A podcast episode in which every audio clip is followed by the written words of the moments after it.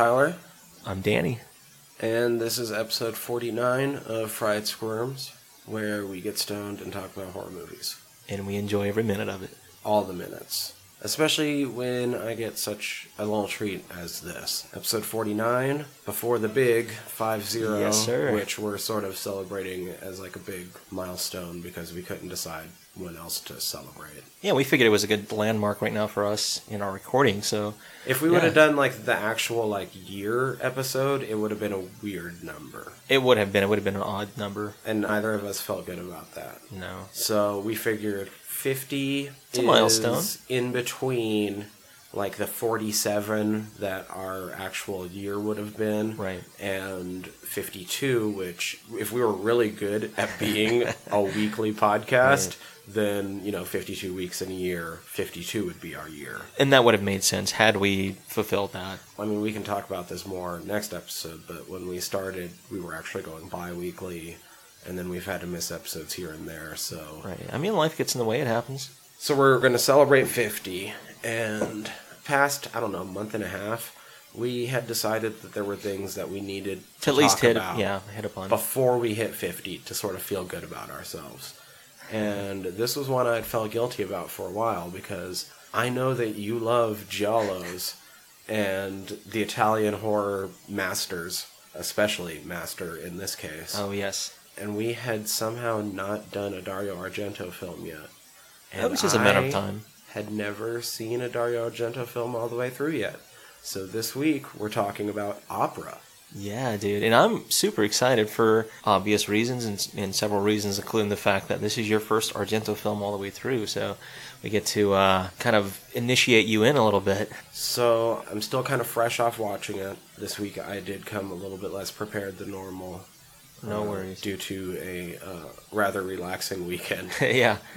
Um, ain't nothing wrong with that. You know, you had a good time. Um, so I'm fresh off watching it though, and I really want to get to the squeals. So we're doing Dario Argento's opera. yes. This is Fried Squirms. We talk about horror because who knows? Maybe this is your first episode. Yeah, well, I mean, thinking about that too, I mean, we're just coming off of Thanksgiving as well. So, you know, we're a little hungover from that as well. Right? You know, a lot of work, a lot of food. A lot of bread pudding.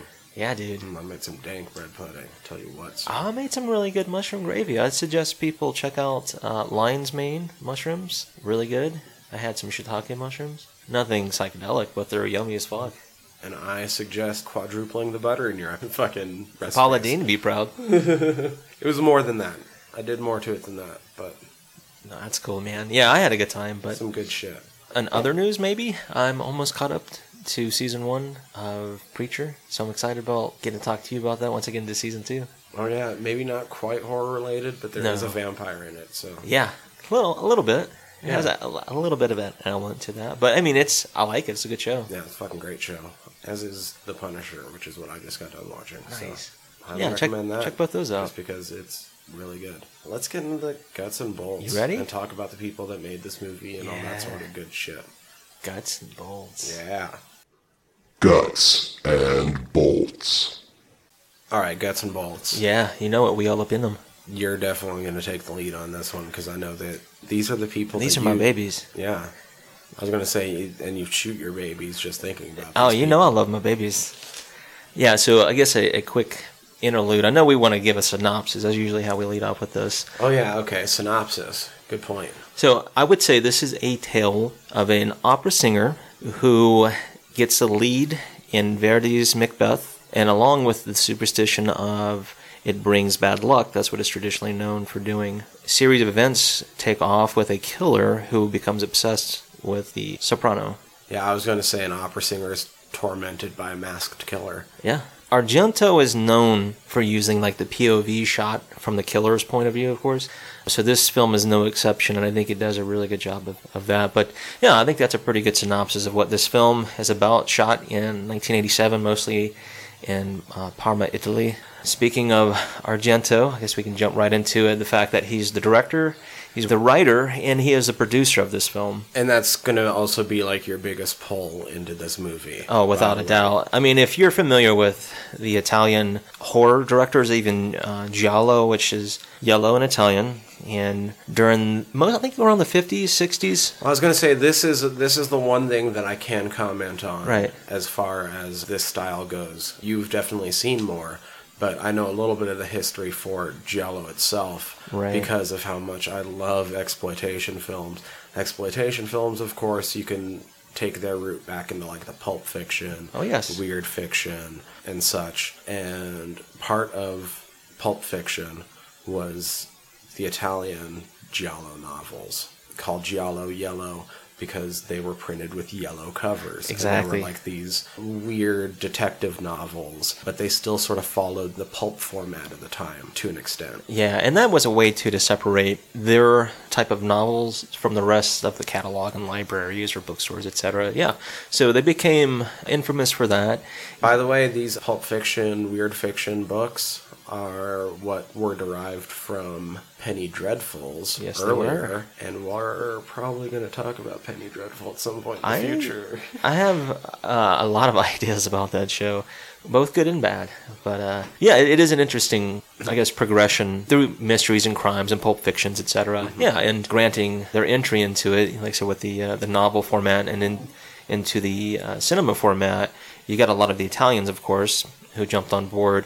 And Argento, he kind of got involved, not necessarily with Giallos first. He was a writer on Once Upon a Time in the West. So he got his entry when he was like 20 years old, and then from there he was more introduced into the giallo format. I think his um, debut was in 1970 with The Bird with the Crystal Plumage, and Argento is also known for using certain themes in his movies. Started off doing animal-themed movies like The Bird with the Crystal Plumage, Cat o' Nine Tails. Four Flies on Grey Velvet was the other one. Then he did The Witches with Suspiria. Mother of Tears was his final one. And, you know, so he used certain themes in this. But he was known for, like I said, using that POV shot from the killer, and he liked to use black gloves and hooded characters, which lent more to that thriller mystery side of it. So going along, I guess, you know, throughout the progression of his films and up to this point, he had mentioned that he considered directing an opera. He wanted to do Rigoletto, which is another one of Verdi's operas, but they would not let him design the stage. Mm-hmm. And so he's like, no, I don't want to do it if I can't give my own flair. He still wanted to follow the, you know, format, but long story short, this film mostly is a semi autobiographical story told through that director in the film Right. of Argento. So that's kind of a reflection of what he was going through there during that time period. I kind of got involved with Argento in the early 2000s. I wrote a little bit about it when I went and seen Suspiria and wrote that little blog about it. That's right, which you can check out on Yeah. our website, know we plugged it. www.friedsquirms.com. Exactly. But this is a big up to Best Buy because this is during a time period where they were releasing some really cool shit as far as DVDs, horror films, just any kind of collectibles. And they were selling a series of Argento films, mostly through, I think, Blue Underground and Anchor Bay were the, the two big ones that I'm familiar with. And for me, I jumped all over that shit, you know, because it's like, I don't know how often I'll see this.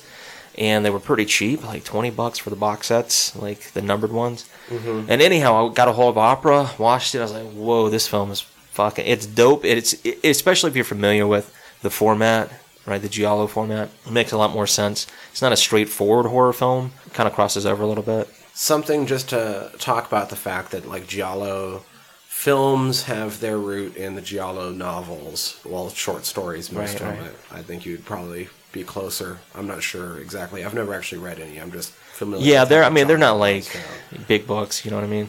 But with standard pulp fiction of that era, a lot of the pull in was it was serialized in some way.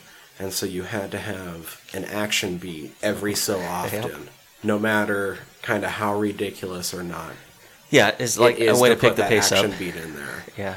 But because it, it was usually that this one story was told over 10 volumes.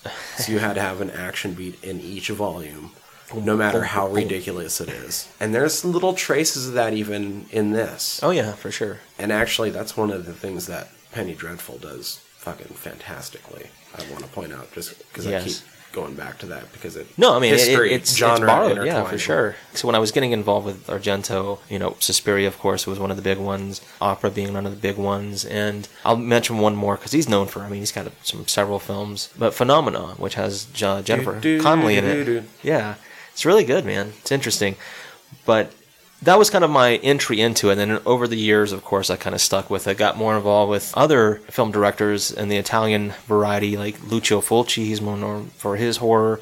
Mario and Lamberto Bava. You know, they're known for their horror films from like the 50s all the way up through the 90s, I suppose.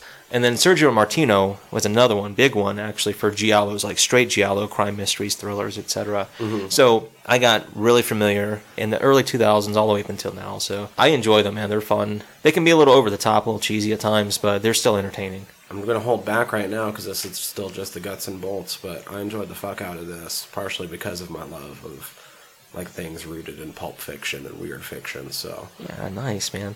Okay, so that was my little on Argento. He's still alive, still making films. He even did two episodes with Masters of Horror, which we've covered uh, with Imprint on the right, Takashi and now I'm really uh, we're going to have to cover Argento's. He did too. them at some Jenifer and Pelts. They're both really good. I think I prefer Pelts a little bit. It's fucked up. Has uh, meatloaf in it. Oh, sweet. Yeah, it's pretty good. Dope. See, that way we don't have to do Rocky Horror to get our meatloaf. Yeah, there you go. Which I just picked up actually at a pawn shop recently. Did Score- you? Yeah, I did. I love the first half. It's hit or miss for, for me with like rock operas or just musicals in general. I enjoy it. You know, it has its merits, of course. But no, there's fucking amazing things about it, though. That's for sure. Anyway, not to get too off topic. No, no worries, man. I did mention that Argento is one of the writers. He did the screenplay and the story, but Franco Ferrini helped with the story, and he was known also for writing Once Upon a Time in America. Two films I really do enjoy. This is um, director Michele Soavi. He's actually has a bit part in this film. I'll talk about in a little bit, but he wrote Demons One and Two, great fucking Italian horror for the mid '80s. He also helped write The Church and one of Argento films, Trauma.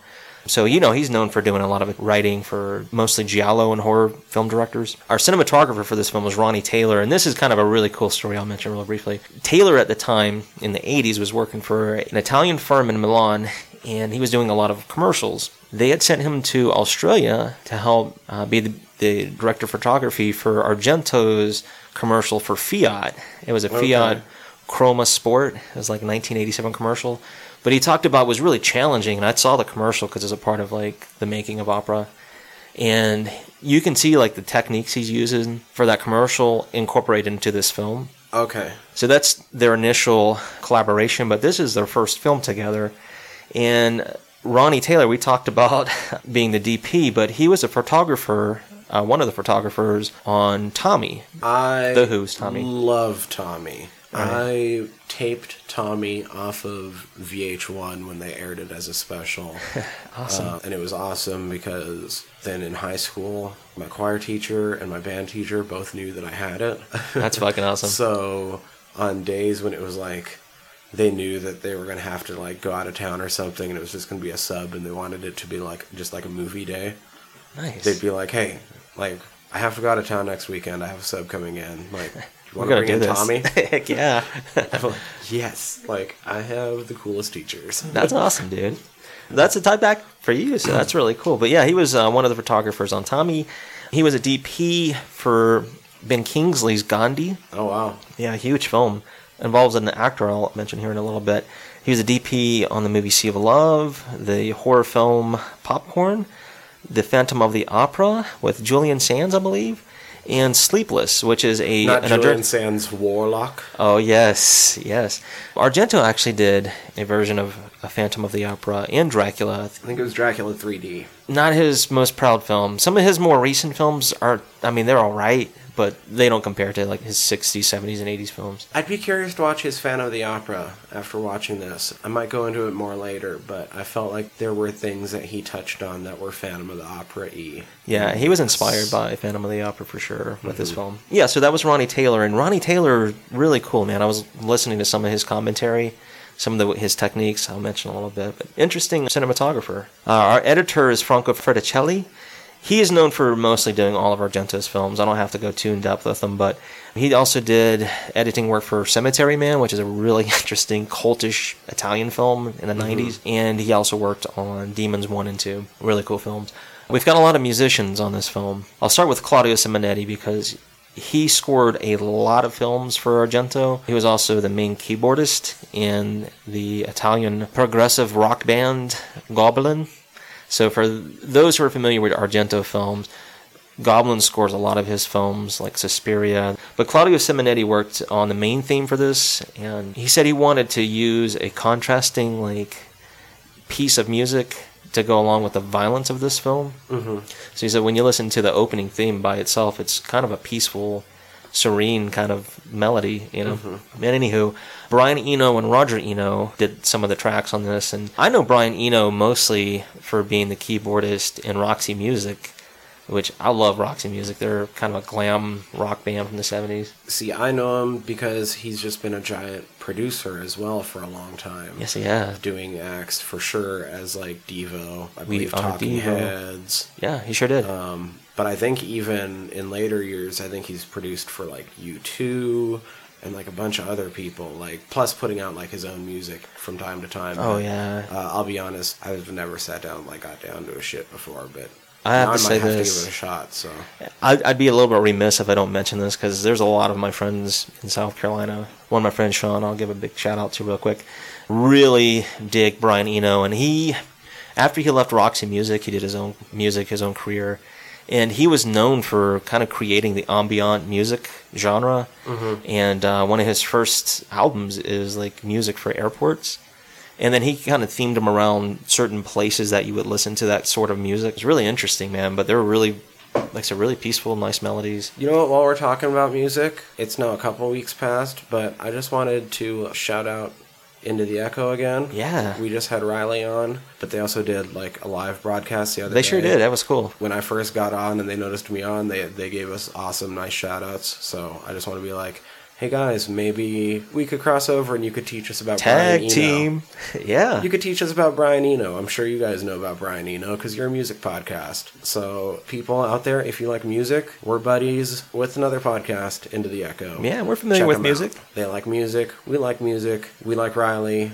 He was on the Shining episode. yeah. Go listen to our Great time. episode. That was a great episode. That was one of the most fun times I've had on the show so far. Go listen to it, please. Yeah. Uh, anyway, moving on. no, that's really cool. But Brian Eno and Roger Eno brothers, they both did a couple tracks on this. Steel Grave did a lot of the metal soundtrack on this That film. was dope. That surprised the shit out of me. Steel Grave, you said? Mm-hmm. Yeah, Steel Grave. Sweet. Like I said, so for the metal tracks, I believe it was mostly Steel Grave, and I'm not sure if Claudio Simonetti. I think he worked with them, and uh, anyhow, Argento is known for being like a big collaborator with the, music in his films. Mm-hmm. Anyhow, he said that during that time period in the '80s, like he really liked metal, and he wanted an unknown metal band to be included in this film particularly. So yeah, Steel Grave, and uh, Bill Wyman is another big name. And for people who are familiar, he was the original bassist in the Rolling Stones. Bam. Bam. Rolling fucking stones. Yeah, so Bill Wyman, after he had split with the Stones, I want to say like in the 80s, he started doing his own music, of course, and he was known for scoring soundtracks, and this being no exception. So he did a few tracks on this film as well. Like I said, some really interesting shit I didn't know prior to actually technically reviewing this film. Mm-hmm. Yeah. Shit, what else do we got? Okay, um, before, we're, before we're out of the I know, balls. Jesus. I'm like itching to. Okay, I'll I'll, move I'll move a little bit quicker. Uh, No, it's Jam- okay. Let's let's. I mean, I want to hear about these Okay. folks. It's just that, ooh, I, I just don't know what else we have because this really isn't my No worries. my knowledge base. But oh my god, this was a sweet movie. So Yeah. All right, our special effects team mostly was done by Germano Natali Company. He was our key special effects person on this. There's a- hey, Germano. Hey Germano. There's two other guys I'll mention. There's our key makeup artist and our animatronics person on this film. I'll mention those guys in a little bit. Our producers, I did mention Argento. There's Ferdinando Caputo. He's our executive producer. Mario Vittori Gori. They're co-producers on this film. Production companies are ADC Films, the uh, Cecchi Gori Group, Tiger Cinematografica, and RAI Radio Televisione Italiana. And our distributors, there's several of them. Orion Classics, actually, we talked about Orion with The Shining, right? Bam, Orion back at it again. That's dope. Yeah, so they helped with the uh, 91, 1991, that is, USA theatrical release.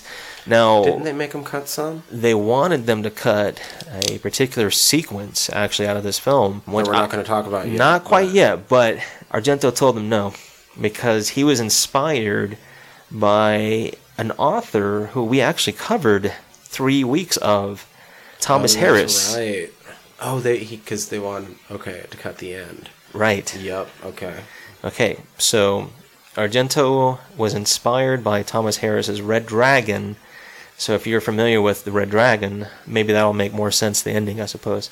Honestly, it actually makes the ending Red Dragon make more sense too. That's cool. Now that since I've I read the book pretty recently. Argento wasn't really pleased with Michael Mann's Manhunter, so that was kind of like his. I love that movie because it's you get. In-A-Gadda-Da-Vida used to the best effect ever. It's pretty dope, man. Compagnia Distribuzione Internazionale is the uh, Italian theatrical distributor for this film. They're the ones that helped release it in Italy. Um, there's a really interesting number attached to the ticket sales. I'll mention here in a minute because of that.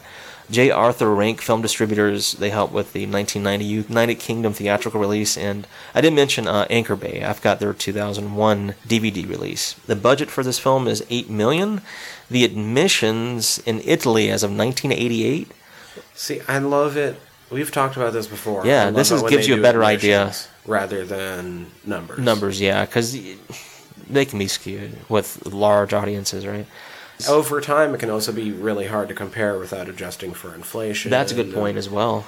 I like admissions. I wish they should buy admissions more. That would be a lot more interesting. I wish they just showed it more. Like I, I don't want it to be the main way. Like Right, there's still right. a, a time and a place to look at box office and stuff, uh, especially if you're trying to determine whether it was financially a hit. But there's also something to be said about People who want to go see the film. fucking filled up the goddamn theaters. I think that's a great point.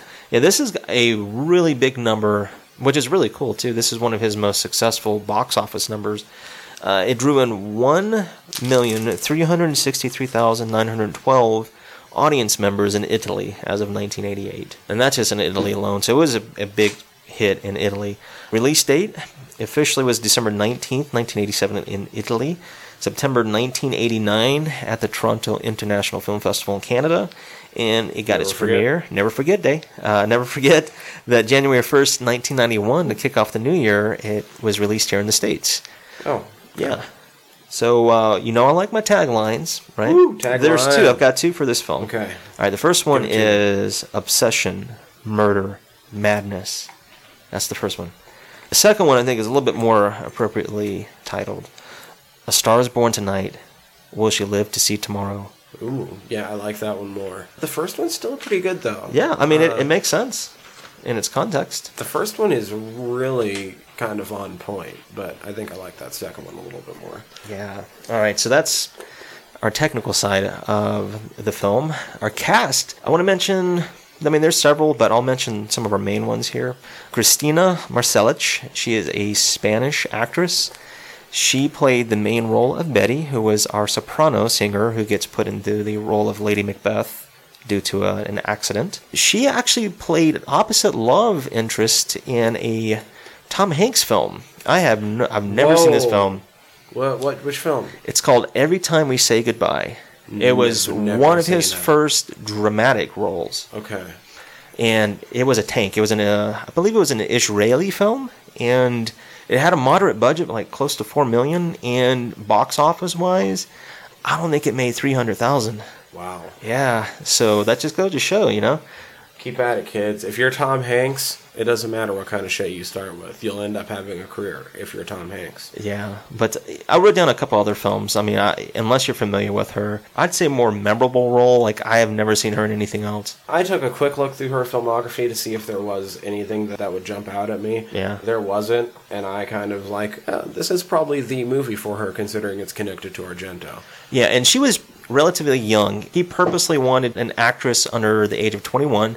He said that the first Lady Macbeth in Verdi's Macbeth, I looked it up, she was actually like 18, 19 years old. So he wanted someone to kind of play close to that age. He looked all over Italy, couldn't find an actress. He went to Spain and that's where he found Christina. And according to a an article, or actually a book a gentleman wrote, it's called Profondo Argento, which mm-hmm. means deep Argento.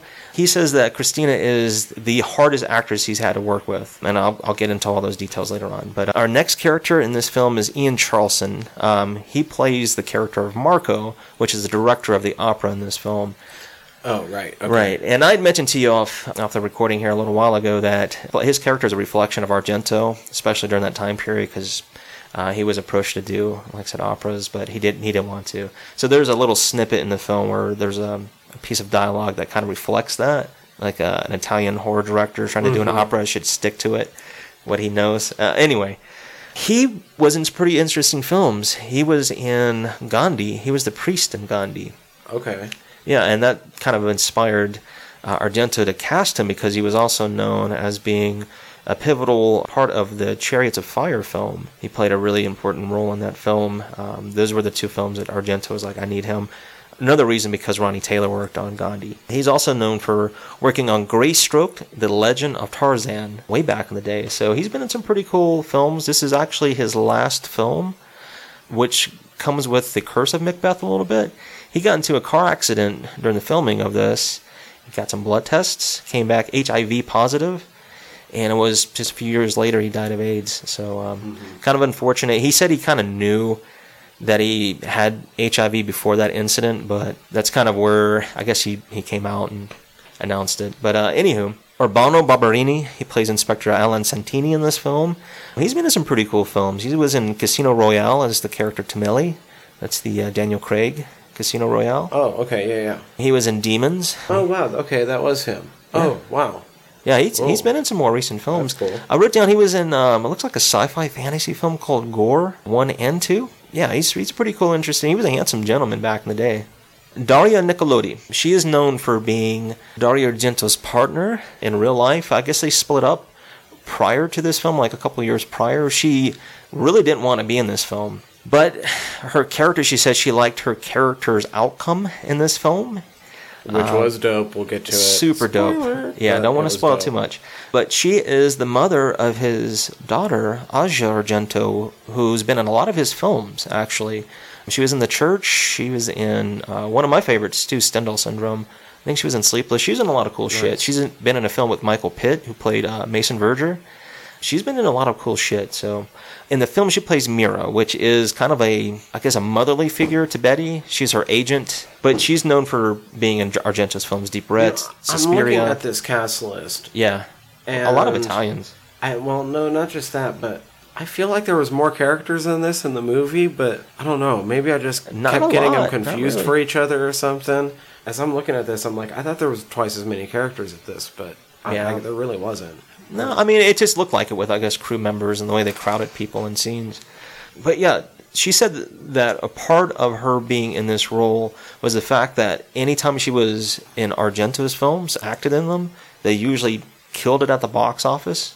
So yeah, she was in Deep Red, she was in Suspiria, she was in uh, Lucio Fulci's Beyond the Door Part Two, another couple of Argento films, Inferno, Tenebra, Phenomena with Jennifer Connelly I mentioned and more recently mother of tears she had some i won't say harsh things to say about being in this film but you could tell like she and argento did not get along during that time period anywho coralina cataldi tassoni she plays julia she was like the wardrobe mistress in the film Oh, okay. she had a pretty cool sequence. She was known for being a model, actually, and she was in Demons 2, which Argento helped produce, and that's why he put her in this film.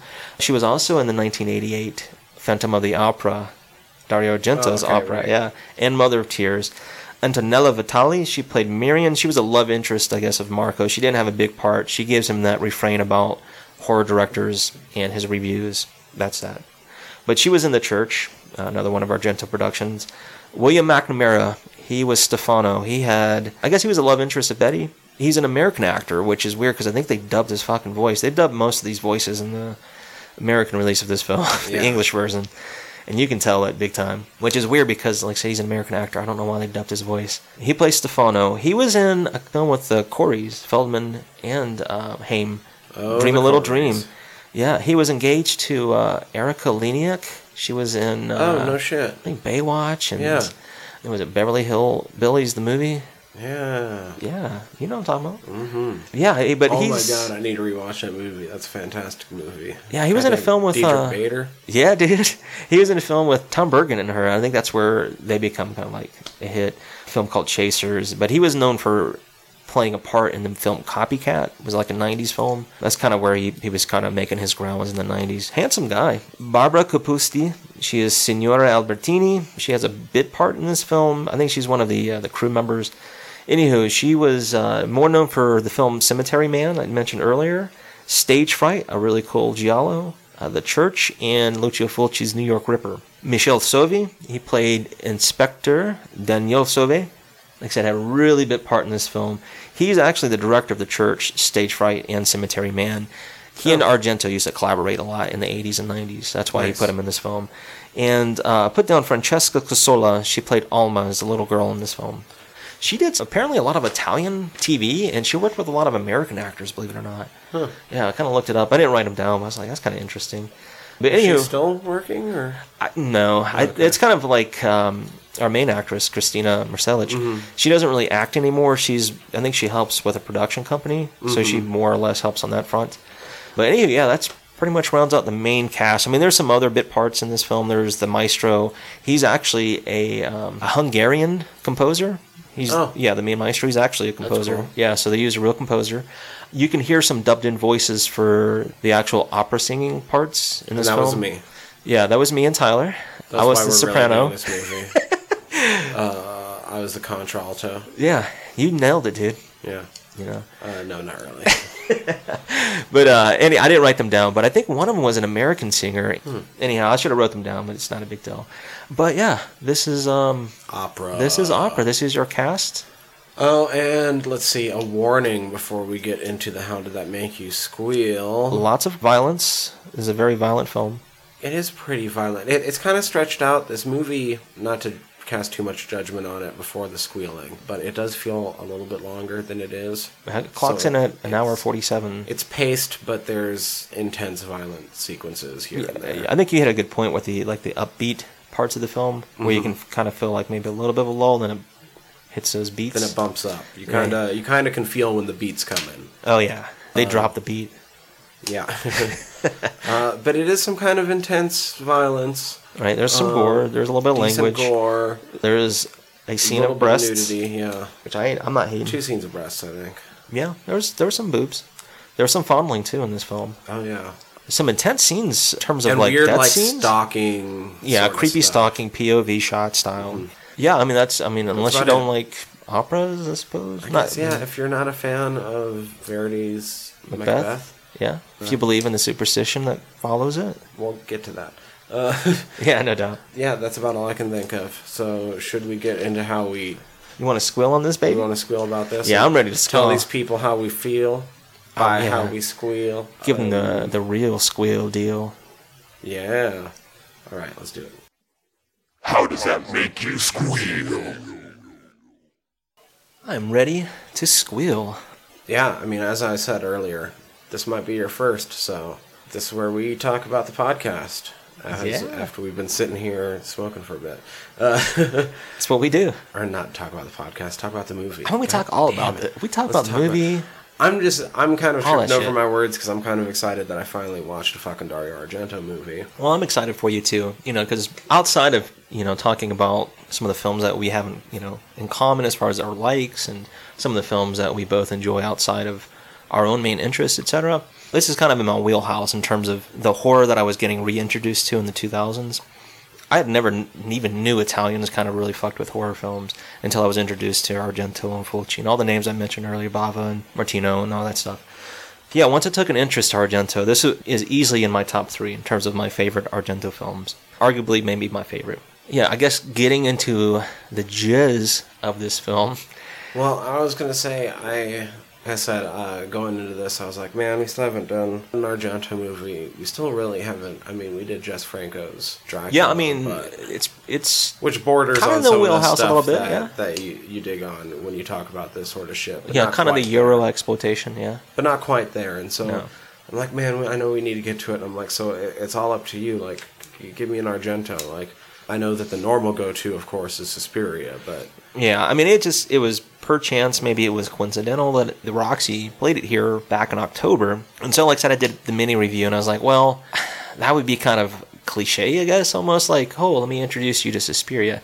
I feel like that's, yeah, it's probably not a bad entry point, but sometimes you got to go in through a different angle, and I felt like this one might be a little bit more appropriate, especially to what we do. I don't think you realized how much that this movie I was going to dig on it from the get-go. Maybe you did. Shit, I don't know. Yeah. But ravens play a huge part Yes, they with do. the opening all centering on just camera angles on a fucking raven cawing.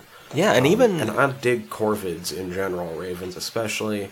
Have four of them flying on a fucking tattoo up my arm. Like, You know, it ties back into our podcast with, uh, I mean, it- just across the spectrum with horror with Edgar Allan Poe, The Raven. Even goes back into the. We talked about it several times now since my dad actually recommended it, but the film The Raven, the use of ravens is huge, especially in, in the opera house. And I'm just gonna really quick name off the things that fucking really Yeah, stood no- out to me because I don't think you realized how much it pulled me in. There was that. There was the metal. Yeah, dude. Had Hell yeah. no idea. Okay, well, the metal because it was surprising because it came after a lot of one of the other things that pulled me in. I knew it was called opera, but I didn't know it was Verdi's Macbeth. I dig Macbeth. Not a fan of Verdi. Got to hear a lot of Verdi Yeah. in the course of this movie. Super dug everything that I heard. Little known fact: at one point, I was studying to be a music teacher That's pretty awesome. had to listen to a lot of classical music at one point, so definitely have gotten down on some Verdi. I'm probably going to listen through Macbeth at some point now. Yeah, dude. You know, in Argento, he even talked about the fact that during that time period, he was kind of in a dark mood, like almost a brooding mood in a way. And he wanted to tackle, like said, an opera. He figured maybe Rigoletto. But then he got the opportunity to, you know, kind of incorporate Verdi's Macbeth into it because, you know, Verdi also did Rigoletto and La Traviata. And And there was one other thing that pulled me in. I kind of mentioned it already, but I glossed over it really quickly. But it was also the one thing in this movie that pulled me out because it was not realistic in the slightest. There's no way in the world you are going to have that many people casually saying Macbeth behind the stage at a theater without somebody telling them to shut the fuck up. yeah, exactly. There's a lot of commotion going on in that theater, dude. I am not the biggest theater nerd of all time, but I have been involved in some theater in my time in college and high school Nice. and stuff. And the Macbeth thing is very much, it's almost more than a superstition. It's almost just part of the culture. If you don't know what I'm talking about, there's different levels of strictness that people adhere to. Yes. But at the very least, you don't say Macbeth behind the scenes of a production. Right. You know, here's the thing too. I know that some of these directors, Argento being no stranger to this, he incorporated that kind of stuff into it. He wanted there to be that bad luck element in this film, like the contrasts and characters, the contrast in the fact that the main character, she was granted, I guess, a chance through an unfortunate series of events for another person. So it was already kind of, you know, this weird shadow kind of casting already over this mm-hmm. opera. And I like that they even bring up the fact that there's kind of a curse associated with it. Yeah. But the reality of the situation is is it's not a secret. Like everybody who works in the theater knows the curse and the more realistic portrayal is somebody saying Macbeth and somebody telling them to shut up or telling or yeah. trying to fucking initiate or you know make them go fucking cleanse themselves somehow Yeah. in one of the different either spit over your left shoulder or go outside and turn around three times and say Macbeth or we're actually going to pause this because I want to show you this. Okay. This is why it pulled me in. It goes straight back to my youth. I've mentioned before that I'm a giant Blackadder fan. Yeah, yeah. Um, and in season three, the episode Sense and Sensibility, they parody the Macbeth superstition and cleansing Okay. ritual. Nice. So I watched that as a young age. Me and my friends always have referred to it as the Scottish play because of that. yeah. I've said Macbeth more right now in this room than I've probably said total in my life. And we read through Macbeth in one of my British literature classes, and I read the role of Macbeth Oh, in that wow. class. And I've probably already said it more times right now because we just the Scottish play was so ingrained And we didn't even really adhere to the superstition. It was just more fun to play along with it than not Yeah. to. For the people that do adhere to that superstition, we also kind of just wanted to be kind to them because, like I said, it's almost beyond superstition. It's almost part of the culture. It has become. I mean, it's it's kind of a unique association game, I suppose, of sorts, and how superstitious you can get with things. But yeah, this Macbeth is no stranger to that at all. So we're going to pause this real quick, and I'm going to give you a look into Yeah, you'll one get a of my reaction from favorite little clips from my childhood and why th- it helped pull me so much more into this movie.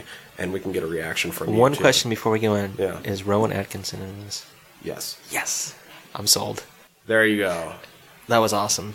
Also, I think I said Sense and Sensibility, which the actual name of the episode is Sense and Senility. Senility. Oh yeah, that's funny. Uh, anyway, But no, it was fun. I'm a huge fan of Rowan Atkinson from my childhood, not from Blackadder, but Mr. from Bean? Mr. Bean. Fuck yeah, dude. So it was nice seeing him uh, use his comedic performance vocally in this one. It was a lot of fun, man. It's funny. I enjoyed it. if you like Rowan Atkinson, highly recommend Blackadder, at least season two through four. I'm a big fan, and even I have a hard time with season one sometimes, but his character isn't nearly as quick witted. Yeah, sometimes you have to plow through those episodes. Mm-hmm. But no, that was fun, man. So yeah, it, it lends back into Macbeth for sure. Go check it out. I enjoyed that. I appreciate you showing me that. If I remember, I'll I'll link it on the website on this episode. Yeah, page. that'll be fun.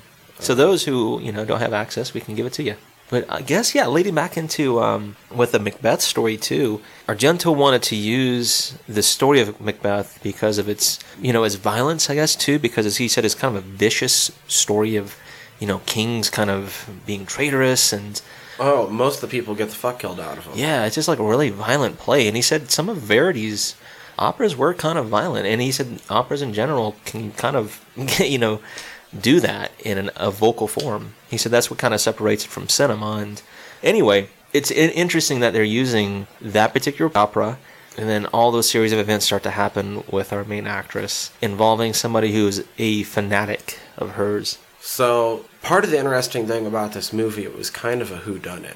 Yeah, and that is one of the uh, traits of a giallo in general. It's And so as that. as I, I was trying to piece it together and I was trying to figure it out and I got it fucking wrong. yeah, Oh man, I finally God, what was it? There was a scene where I was like, okay, this is the person I think it is. It might have been right after when they attacked the ravens Okay. in the dress. I can't remember for sure. Oh no, it was right after the attack of the costume lady. okay, Julia. Yeah, I was like, okay, this is who I think it is. Okay. I'm like, I think I have it all together. And I thought it was, I can't think of his name, but the kind of more rotund gentleman with the, the Okay, mustache. Yeah, yeah. I can't remember his character's name, but yeah, he's the one who announces things a lot in the film. Yeah, He like Mara Cecova has got into a great accident. That guy. Yeah. I thought it was him. Nope. N- not quite, not quite. But that's his thing about these whodunit killer movies in the perspective of the killer, the POV shots and whatnot. You start to do that. You start to kind of like, who might be able to do this? A lot of the suspects do get eliminated pretty quickly, though. Oh, yeah, they do. start going off. Yeah, they do. I do feel like the first couple things sort of hint towards the boyfriend, but then he gets killed rather quickly. Yeah, he gets Like before you can even make up your mind on whether it could be him or not, he's off. Yeah, he's gone. He's gone Um, pretty quick. By the way, this is the spoiler section, so fuck you guys. No, I mean, this film is known for its its death sequences, and there's usually a tip off because you start hearing that metal kick in. Oh yeah. Uh, what God? What, what did you say the name was again? Uh, Steel Grave. I'm gonna have to look that shit up. I was like, oh fuck, what metal? Yeah, metal, metal. Yeah, I mean it's good. I mean it's Argento in the '80s. He was using a lot of metal in his films, which was really cool. Which is also another neat thing we pointed out, and I can talk about more here in a second. How there seems to be at least a little bit of influence from Phantom of the Opera. Oh, no doubt. Just little touches here and there, but it makes sense that he would later do an adaptation of Phantom of the Opera based on what I saw in this. I'm a pretty big Phantom of the Opera fan, by the way. I love the Andrew Lloyd Webber musical, some of the different movie adaptations, obviously going all the way back to the Universals with Lon Chaney, Yeah, and then going forward, even like the Gerard Butler. there's somebody that we have covered during our slasher run who was in Phantom of the Opera, and that's Robert Englund. and the Gaston Leroux novel. Nice. Now, there's an interesting connection between metal and the novel. The metal horns, Right. right? Oh yeah. Oh, and also tying in, I guess, to Italian superstition. The metal horns first made big when Ronnie James Dio introduced it, and his inspiration. Because before that, it was what people would throw up in the air was usually either just like a fist mm-hmm. or the peace symbol. Because Ozzy would go around fucking flashing the peace symbol at everybody. If you go watch old Black Sabbath performances, fucking Ozzy's up on stage just like, peace, guys, fucking peace. Yeah. Which is kind of weird because then fucking Iron Man, Yeah. I mean, a lot of the there's songs that were very political, and dark, uh, and yeah, foreboding. Well, I mean, war themed, of course. right. And, and I guess they weren't ever advocating war; they were more talking about the horrors of Exactly. it. So peace would make sense, but it still seemed out of place, right? Right, right, right. Exactly. Given the, um, I guess, some of the image, you know, that that is used and incorporated in the music as well. So Dio brings in the mono cornuto, Okay. the Sweet. uh, the hand horns, because of su- Italian superstition having to do with the evil eye and just bad luck and such in general.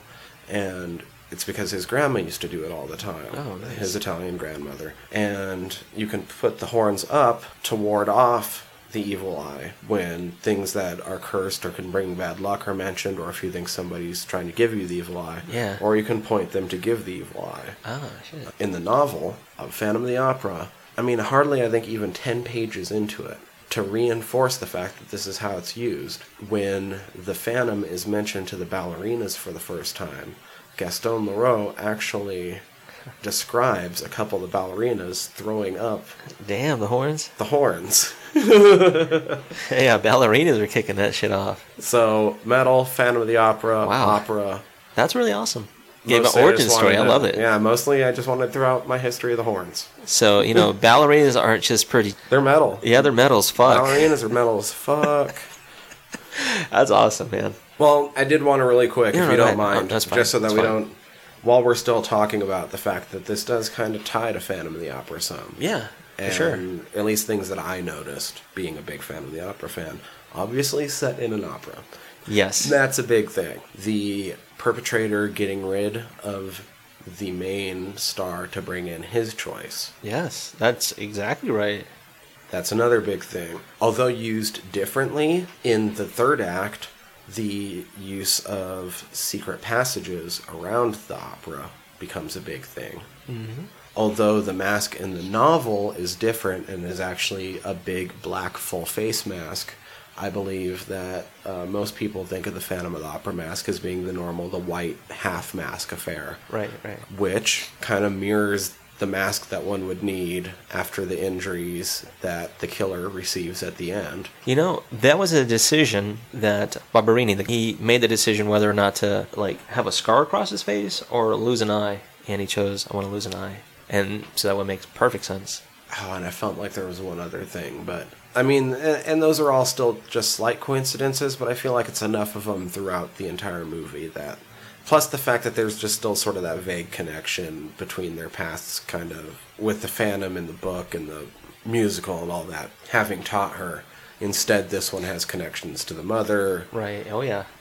and I guess a teaching. It's weird that connection. I'm not sure how much I actually believe what he said, by the way. Yeah, I, I know what you're getting at too. There is that weird flashback of sequences. I, I like how they incorporate like this throbbing sensation with the brain and the flow of blood. And Mm-hmm. You're not sure if who it's coming from actually either. I mean, it, sometimes it, it almost feels like that's what the killer is feeling, or like the I guess the adrenaline and all that stuff that's pumping through before the kill. But then again, you don't know if it's the victim either. So that was kind of a unique portrayal in this film. He used some really cool angles and shots in this fucking film too. I think one of them is a, the peephole sequence. I mean, this film is known for that. Right. I was going to ask, do you happen to know? And it was something I was noticing about the way he used camera angles Okay, and yeah. stuff. Do you happen to know if Argento has ever written a novel? I, you know, I'm not sure. To be 100% honest, I'm not sure if he has. I mean, it wouldn't surprise me if he has. Because I honestly. I don't know for sure. It was something that Kubrick kind of did this with The Shining, and I kind of touched on it for a second. And something that was much more noticeable in this is that I felt that Argento wasn't using the camera to try to show you real life. he was using a camera to show you the story. Mm-hmm. And he used it in a lot of the same ways that I felt like one would narrate a story. I first really picked up on it in the first big opening shot of the theater Right in the opera house, right? of the opera house and the camera sort of i guess on a crane it would have been Right, exactly. it was suspended somehow above the crowd and before everything settles in on the action and everything that actually has to go on the camera shows up like 10 seconds before anything that you need to know goes on actually happens. And he slowly pans it around the room and shows you just sort of the atmosphere and the crowd and you get all the sights and sounds of the crowd. And it felt to me the same way like if you had a scene change in a book, how the author might start in and be like, the lavish golden room opened up, da da da da da, and this is where the you know the star stepped out into the stage. Oh, yeah. Which is when the camera finally swings all the way around. You get a second of lingering on the stage, which is kind of like establishing that space, Right. and then things come out and start to happen. And that's by no means the only time he does it in the movie. It felt to me like he used the camera to first to sort of show you the space and to inhabit it, and then to bring the people through it. Oh yeah. The interesting thing about that opera house too was he initially wanted to use La Scala in Milan, but because it runs productions throughout the year, there was no way he could fit trying to shoot this film In during its run, you know. So anyhow, they started scouting and they went to Parma and they found this particular theater. It's called Teatro Regio. He said that he moved there for like two months so that way they could film. Anyhow, there was a really cool thing they did with some of the uh, shots inside of the, the opera house where you get this panning 360 degrees and whatnot. They took out the chandelier and they, you know, made this platform with a rotating camera and even some of the animatronics they use with the Raven. Some of them are mechanical, where you see them flying around in the Oh, opera okay. house too. The person who was in charge of the uh, animatronics, I think his name is Stivaletti. He talked about they needed like this head size, you know, ravens they had to construct. He says so that they can put their hands inside of it to operate them, and also to put cameras inside of them too. Oh, okay. Yeah, so he's like the trick for using practical effects. He said because at that time they didn't really have the technology for CG, so they had to use practical effects. But the Raven shots, some of them are fucking really dope, man. Yeah, there were some really cool things with the Ravens. Oh god, something we probably should have warned about too. There's animal violence. there Because I was about to say one of the saddest things for me in the movie was fucking dickhead killer. yeah, he slashes a couple of their Ravens, but those were uh, were animatronics. We're still dancing around the plot quite a bit. Yeah, we are. I don't say we continue to dance around it fully. I want to take this moment to encourage people to go watch this movie. Oh, for of- sure. I mean, even if We've already your- talked about a couple spoilers, but we've Yeah. sort of jumped around a couple of the big But- main things so far. Oh yeah, no, we'll, we'll definitely get into them. But uh, you know, I mean, if this is your entry into Argento, I think it's actually a pretty decent launching pad. Might not be the pivotal one, but it's not a bad entry into it. But I will say this, more or less with the plot too. You know, we talked about Betty being the fact that she gets the part of Lady Macbeth because of the unfortunate accident of Mara Cecova, who you never see. You hear her voice, even in the beginning, you know, all the way until she gets hit. But that was all apparently planned. You know, Mm-hmm. she gets the call, Betty, from an unknown caller. You know, You're going to be Lady Macbeth. yeah, you're Macbeth, and then all those people start flooding in. Get Mira, it was like, damn, everybody came over. The Get ready, director, her boyfriend, yeah, and then she gets thrust into it like almost immediately. She has like this uncertainty, so you know she's young. She has uncertainty about the part, but then you do get to see how those ravens interact too with her, with the killer, how they identify. An interesting thing about the number, they use crows. They use like 120 to 140 Didn't a shit ton escape? yeah, he said they by the end of the film they, they were left with sixty. He said a lot of them stayed inside of the opera house itself, like they couldn't collect them. you know, so he said there's crows inhabiting Parma's opera house. He says because of us. Which, by the way, they're super smart. And Yes, the they are. Dude mentions about them being able to remember faces is absolutely true.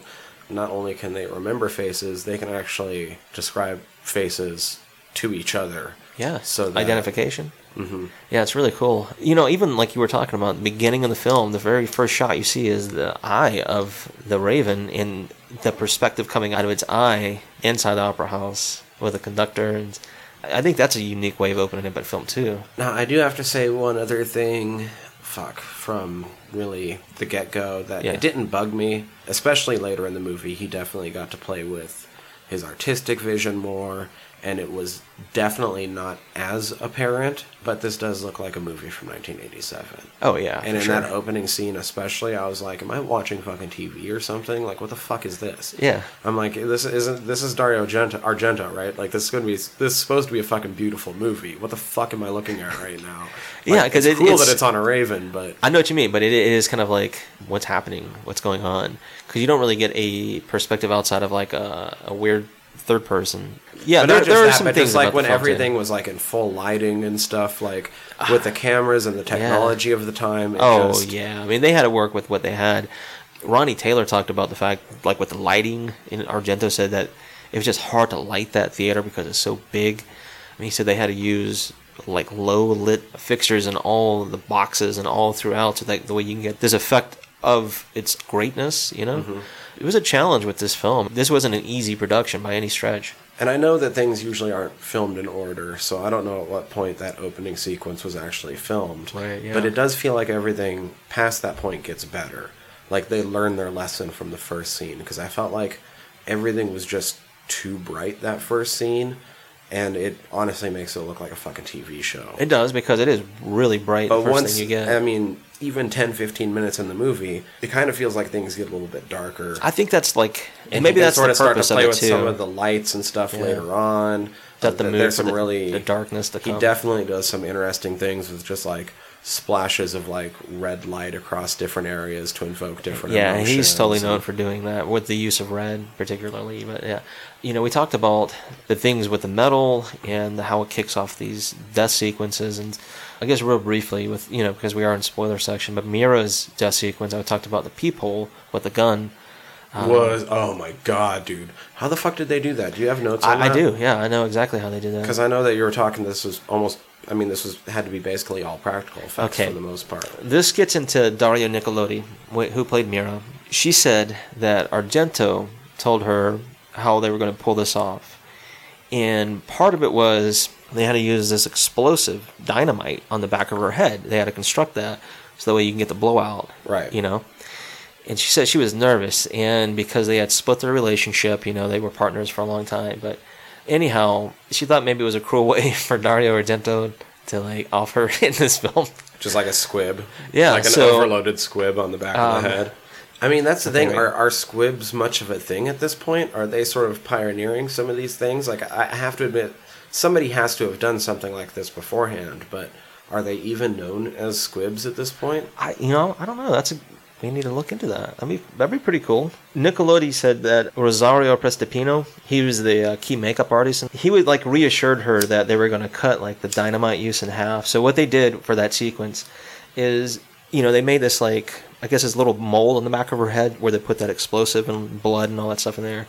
And then for the peephole, she said they used a condom full with blood so that way it popped in her face uh, Right. to give that effect of her eye. And you know, they showed how they they made that prosthetic makeup for the eye wound and all that stuff. But the actual bullet going through the That's what I was mostly curious about. Okay. Everything else, I can figure out some sort of squib or something right? to do, but but yeah, they were they actually used an explosive that she was super scared of. And it was I think they did it in one take, if I'm not mistaken. But Ronnie Taylor, the DP for this film, he talked about they used a high speed camera for the time. He can't remember the exact. Well, he said the exact speed for it. He couldn't remember exactly, but anyhow, they had this cylinder chamber made out, and they just put the bullet on this padding that projected it it forward. really fast, mm-hmm. and so they used that high speed camera to capture that going through. Like so that. it uh, wasn't actually like bullet fast, but it was faster than fast normal. yeah fast enough to give that effect of it going through that chamber Right. yeah and then of course when it hits and then you see her eye pop and it hits that telephone too it's like damn that was awesome that's something that i'll never forget about that film was that particular sequence That was sweet. another thing i want to mention too to device used in this film are the taped needles pins that get put underneath That betty's was eyes also really fucking cool. Wow, yeah, that was really cool, and also makes the poster make more sense. Argento said he wanted to hand those out to audience members who got squeamish during death sequence who would close their eyes.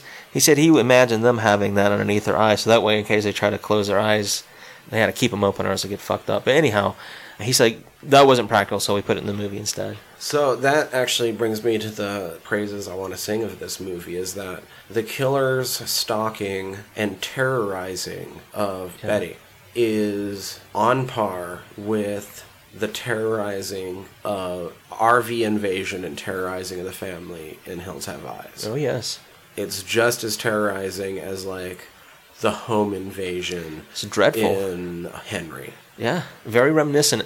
It's very brutal. It's very vicious.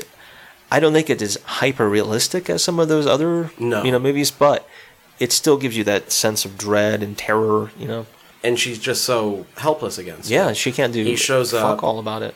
I mean, takes away her ability to fight back and makes her watch, Yep. and gradually takes away all these people associated with her one by one, literally in front of her eyes. Cool that you are bringing this up. Is Argento wanted this film to have no love in it, like no attachment to like love. So anytime she got close to somebody or somebody got close to her, they were gone shortly after. Which led to some super cool death sequences. Like we said, the bullet through the peephole is amazing. Yeah, classical. I even think was- Stefano getting all knifed up. That Stefano was getting fucking knifed up. brutal, dude. Stefano getting knifed up was cool, but that was the first time that you get the needles under the eyes. Yeah. And I thought that that made more of an impression.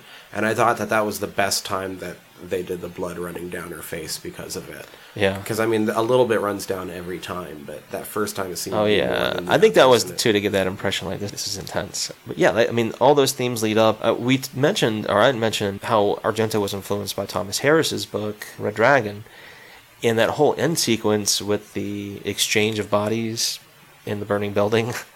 It was Oh. totally inspired by that. Mhm. But you were right. Orion Pictures they wanted the film to end right there, and they didn't want the whole other sequence after that to happen. Well, and not just that, but as I mentioned in Red Dragon, the book, the end, you just have Will just sort of wistfully, suddenly reminiscing on a trip that he made to a Civil War battleground. Yeah, yeah, you were saying that too. And what the meaning of being haunted is, and who is truly haunted, and is just really this kind of weird offshoot that's supposed to sort of hammer home some themes of the book, but my opinion, uh, is probably the weakest part of the Red Dragon book. Right. This almost made Red Dragon make more sense because the end of this is a little bit of the same.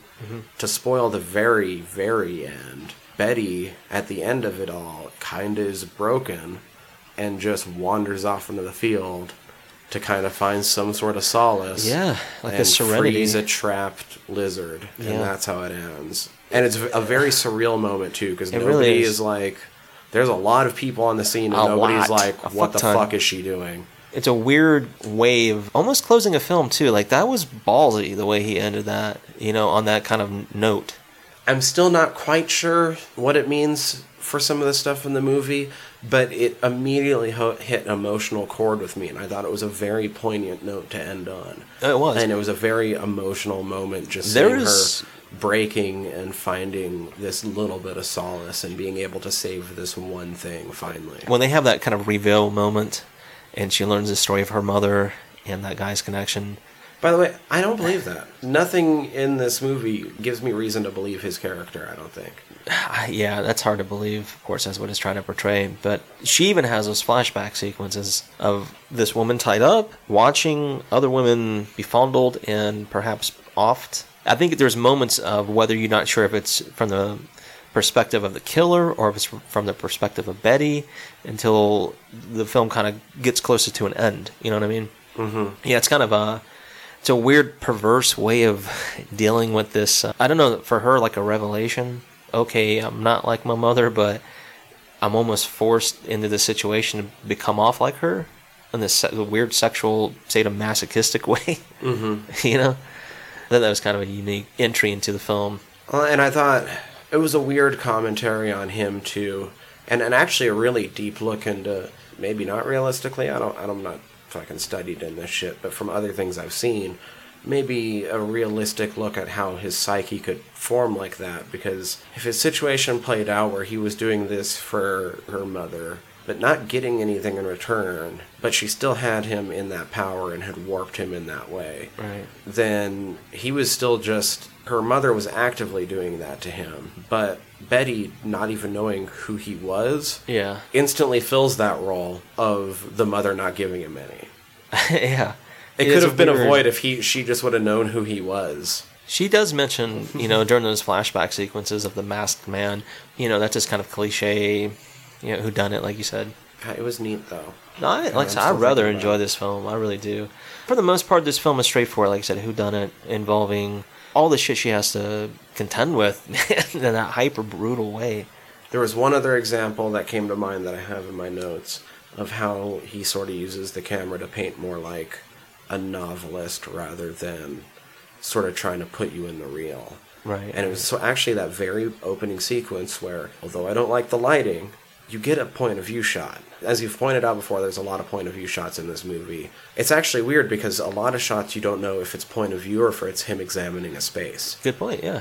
which almost ratchets up the terror a little bit because you don't know if you're you have to be afraid for somebody in that space because it could be the killer but there's other times where he uses the camera just to explore a space and it's not the killer Oh yeah. but it always sort of has you on the edge of your seat like should i be worried about these people should i not but the film opens with a point of view shot from the first lady macbeth but it's, not, a, but it's not a point of view shot No, it's not. it's, really physically not. impossible she's not walking backwards the entire Not time during that sequence. There's no way. it's a point of view shot from the back of her head, which if you're Yeah, like if over her you're shoulder. describing how a crowd is following this lady, then you're following the crowd, not her.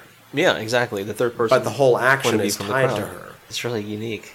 Like I said, his use of shots and his use of colors, this film too, like it was really cool seeing how they set up those shots. Even when like all of the little girls leading Betty through the air conditioning units, like the old tunnels, the way they did that is they had set up like prop tunnel that they were crawling through, Mm-hmm. and they had this camera mounted above them shooting that sequence. It's like that. Even the panning of how they got the 360, like the ravens flying in the theater, they had mounted cameras at the feet of the mechanical bird. Oh, And okay. Yeah, so that way you could see them attacking and pecking, and all that was mm-hmm. animatronics too, which was really cool. But it was just really interesting seeing all these unique people too who worked on this film and some of their credits along with it. I really didn't know a lot of that stuff prior. No, I was kind of disappointed. I wish we could have got more of a resolution for the Alma storyline. You kind of get left off with her mother and she are at the last performance with the reveal of who the killer is. You know, but by the use of the ravens, mm-hmm. which is genius, Marco. Yeah. uh, way to go, Marco. Fucking, I was kind of bummed that Marco got killed. he got fucking all sliced up, right? And it was, I think it even lends back to that, like the final sequence with Betty, like how she was very dismissive of a lot of those murders too. Like her boyfriend got murdered, Mira got murdered, Julia got murdered, Marco got murdered, and she was kind of really dismissive about it. So I'm glad you mentioned that. That was going to be my one big critique of this movie. And almost like, I feel like this movie deserves to be remade. I would like to see it in the hands of somebody else, but somebody handpicked by Argento. Yeah, that would be fine. But kind of like how Sam Raimi handpicked uh, that did the uh, the remake of Evil Dead, Yeah, yeah, yeah. which was fantastic, which we'll talk about some other time. yeah. Um, I would like something like that to happen, but failing that, have Argento remake it with more modern day cameras and lighting effects. Oh, yeah, for and sure. being able to you know go back and digitally retint things to really play with it and get some of the mood heightened and even more in some of these scenes and play with it. Yeah. because I think there's potential for that there. He does it already. He's a fucking master in this movie. Yeah. but I think he could even play with even more with how he had already set it up. Well, yeah, like I say, with some of the technology that's But beyond that, with a lead actress that sells it a little bit better. Yeah, and that kind of shows with her inexperience in film. Ronnie Taylor and Argento both mentioned that that she was like very capricious and just she didn't follow direction very well, and she was very defiant, and they just had a really rough time directing her. But She didn't really sell a lot of the yeah, she wasn't the best the terror cast. she was going through. Yeah. And I think that was, like you said, the kind of the dismissive part. It's kind of a weird psychoanalysis, I guess, of her figuring out or maybe coming to realization like those sequences that she's dreaming of, those nightmares she has of a mm-hmm. woman being tied up and the killer. It's like she saw that stuff happen and now she's kind of going through it. But how is she reacting to it compared to her mother and I guess her demise and all? You know, it's just how much thought do you put into that in this film? I felt like a lo- it wasn't so much as her building up to breaking, Right. as much as she would just instantly turn into Kristen Stewart every time. Yeah, yeah, I know what you mean. I know what you mean. Stiff as a board. And not just her, but also I really didn't like. To be honest, I, I didn't like the, the acting job that uh, the costume designer gal did. Julia, yeah. Yeah. She hasn't been in a shit ton of films, but you're right. She's kind of, I don't know, she's over theatrical in a way. She gets off a. Whew, I wish they would have shown a little bit more of an aftermath on that too. Yeah. they sort of show the killer going to town, but not much. Yeah, they don't show it. You hear it, and yeah, yeah, yeah. You know what's going on. Even though they show some other pretty fucked up things, which just kind of caught me by surprise. I'm like, just show me the aftermath of what's going on there. yeah, then that's kind of what I think too about this film. In a way, it's like knowing that weird twist ending. I suppose gets thrown into this. The dubbing is kind of shitty in this film. Mhm. Um, I have to say that. You know, I mean, for some of its faults, you know what I mean. I think there's a lot of things to get Oh, I still thought it was a fan. Even with the That's faults, I thought getting it was at. a Yeah, fantastic. that's what I mean. Is like they they get overshadowed those faults because of its unique death sequences.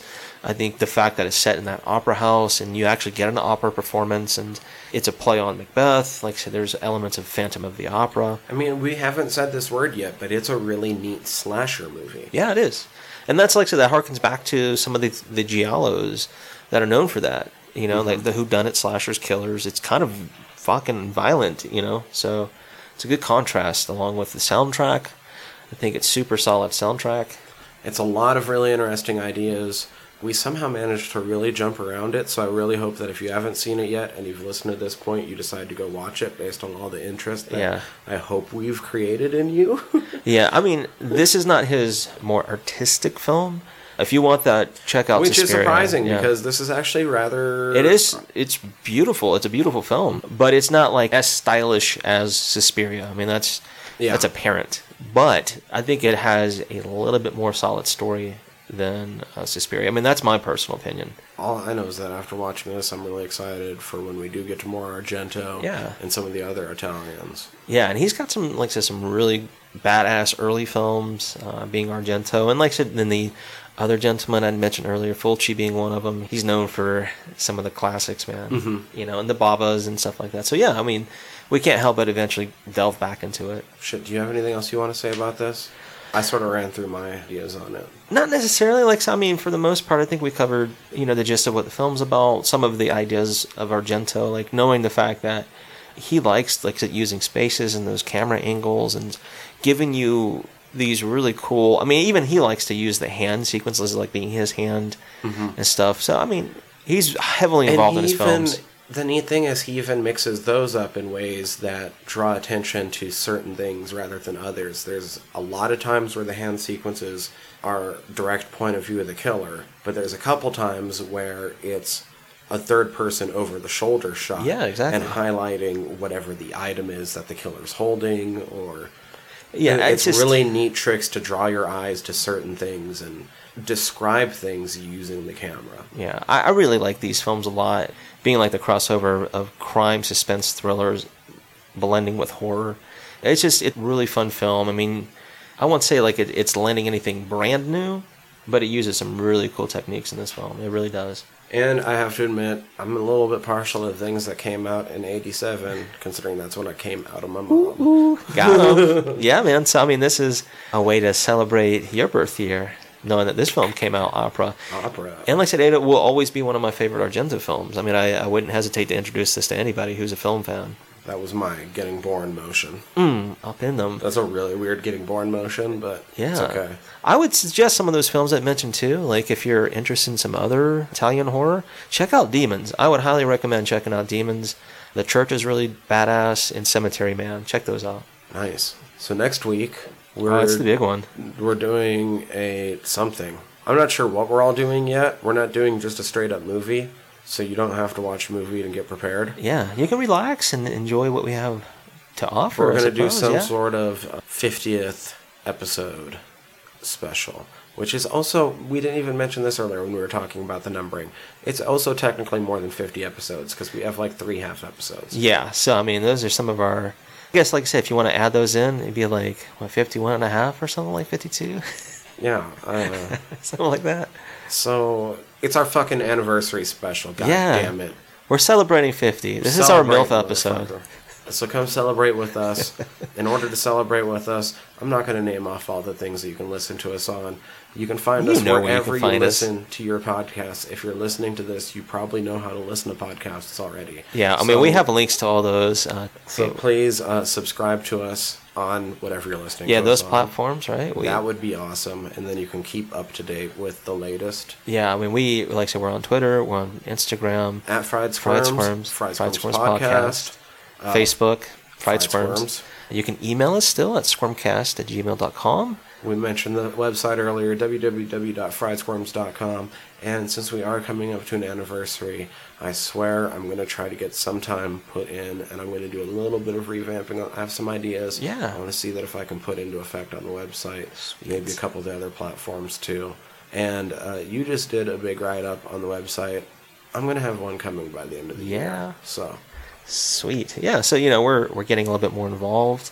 Like I said, there's several ways we just mentioned to, to reach out to us. Let us know what you think. Give us some suggestions, some feedback. you know. and we love you. yeah, of course we do. We wouldn't be doing this if we didn't.